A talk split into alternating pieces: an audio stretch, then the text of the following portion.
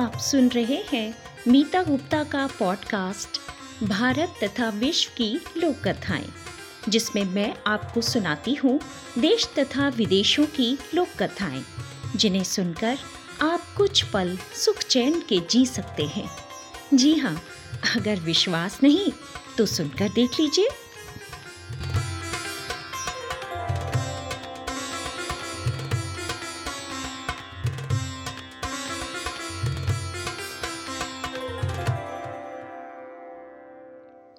नमस्कार साथियों, मीता गुप्ता के पॉडकास्ट में आपका बहुत बहुत स्वागत है। आज की लोक कथा जो प्रकाशन विभाग, भारत सरकार द्वारा प्रकाशित पुस्तक, बुंदेलखंड की लोक कथाएँ से ली गई है। वाचन है मेरा, यानी मीता गुप्ता का, और कहानी का नाम है, सबसे भलो रुपया। एक नगर में एक राजा रहता था। राजा के तीन लड़के और एक लड़की थी। लड़की तीनों लड़कों में सबसे बड़ी थी। समय आने पर राजा ने अपनी लड़की का विवाह धूमधाम के साथ किया। खूब दान दहेज देकर उसे ससुराल विदा किया। राजा अपनी लड़की के विवाह से निपटा ही था कि उसके राज्य पर पड़ोसी राजा ने आक्रमण कर दिया। पड़ोसी राजा के पास पर्याप्त हथियार और सेना थी, जिसके बल पर उसने उस राजा को मारकर उसका राजपाट जीत लिया। राजा के मर जाने के बाद उसके बेटे बेसहारा हो गए। वे तीनों दर दर की ठोकरें खाते हुए इधर उधर भटकने लगे। दो लड़कों ने तो अपने ही नगर में छोटा मोटा रोज़गार शुरू कर दिया। लेकिन तीसरे लड़के ने किसी बड़े नगर में जाकर कुछ काम धंधा करने की योजना बनाई। छोटा लड़का इस उद्देश्य से कि बड़े शहर में वह जल्दी ही अपने परिश्रम के बल पर अपना वैभव प्राप्त कर लेगा, सोचकर अपना नगर छोड़कर बड़े शहर की ओर चल पड़ा। मार्ग में उसे अपनी बहन का ससुराल मिला। उसने सोचा कि आज बहन के घर रुका जाए। दूसरे दिन सुबह शहर की ओर चल पड़ूँगा। बहन का ससुराल समृद्ध था। नौकरों चाकरों से भरा पूरा घर था। बहन को किसी चीज़ की कमी नहीं थी। पर जब बहन ने अपने भाई को दीनहीन दशा में देखा तो उसे लगा कि यदि मैं इसे अपना भाई कहूँगी तो मेरे ससुराल के लोग क्या सोचेंगे? बहन को देखते ही छोटा भाई उसके पैर छूने के लिए झुका। लेकिन बहन ने कहा, तुम कौन हो? मैं तुम्हें नहीं पहचानती। तुम मेरे दरवाजे से हट जाओ। राजा के छोटे लड़के ने बहन से कहा, बहन, मैं तुम्हारा छोटा भाई हूँ। हम पर विपत्ति आ पड़ी है।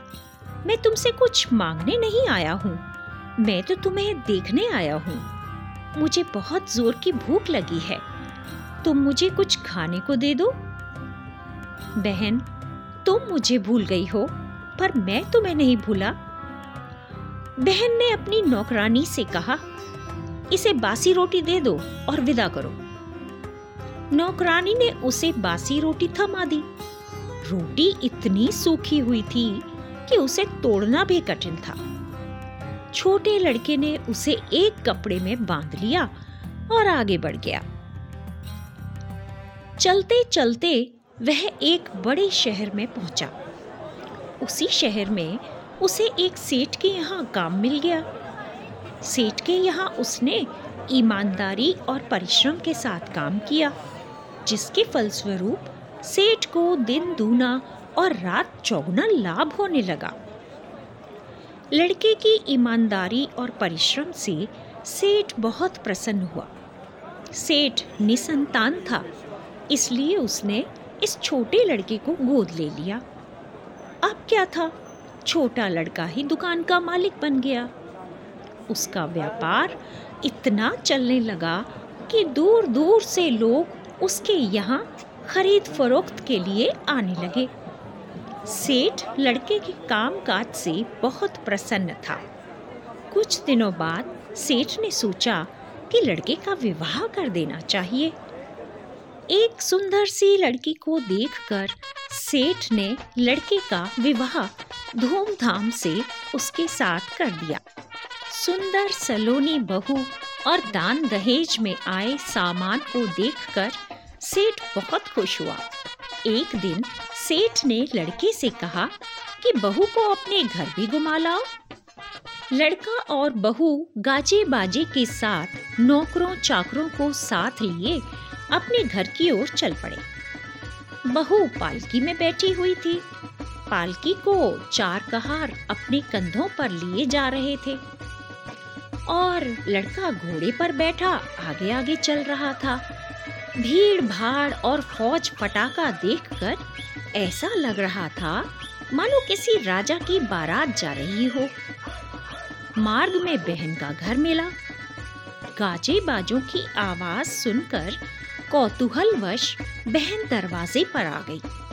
तभी उसे घोड़े पर चढ़ा हुआ अपना भाई दिख गया। बहन भागती हुई भाई के पास पहुँची।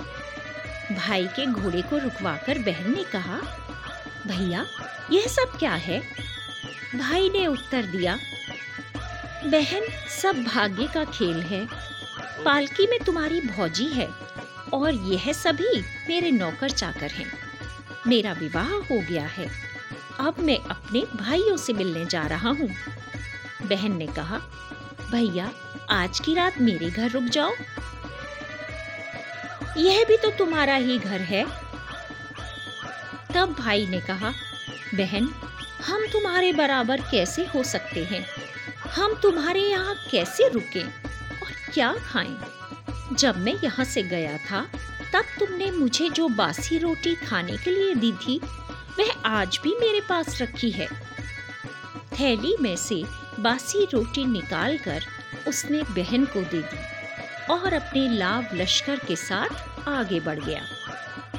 अपने नगर पहुंचकर उसने गरीब भाइयों में धन दौलत बांटी और उन्हें भी अपने जैसा सुखी बनाया।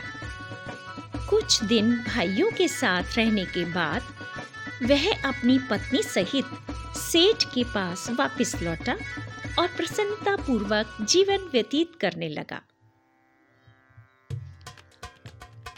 देखा साथियों, रुपए का चमत्कार।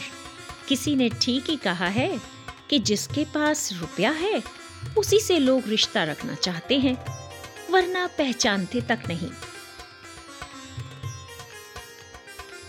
अभी आप सुन रहे थे बुंदेलखंड की लोक कथा सबसे भलो रुपया।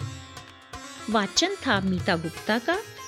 साथियों, इस लोक कथा में हम सबके जीवन की और दुनिया की सच्चाई को दिखाया गया है।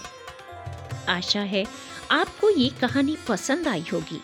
तो प्लीज़ प्लीज़ प्लीज़ मेरे पॉडकास्ट को सब्सक्राइब फॉलो और लाइक ज़रूर करें। धन्यवाद।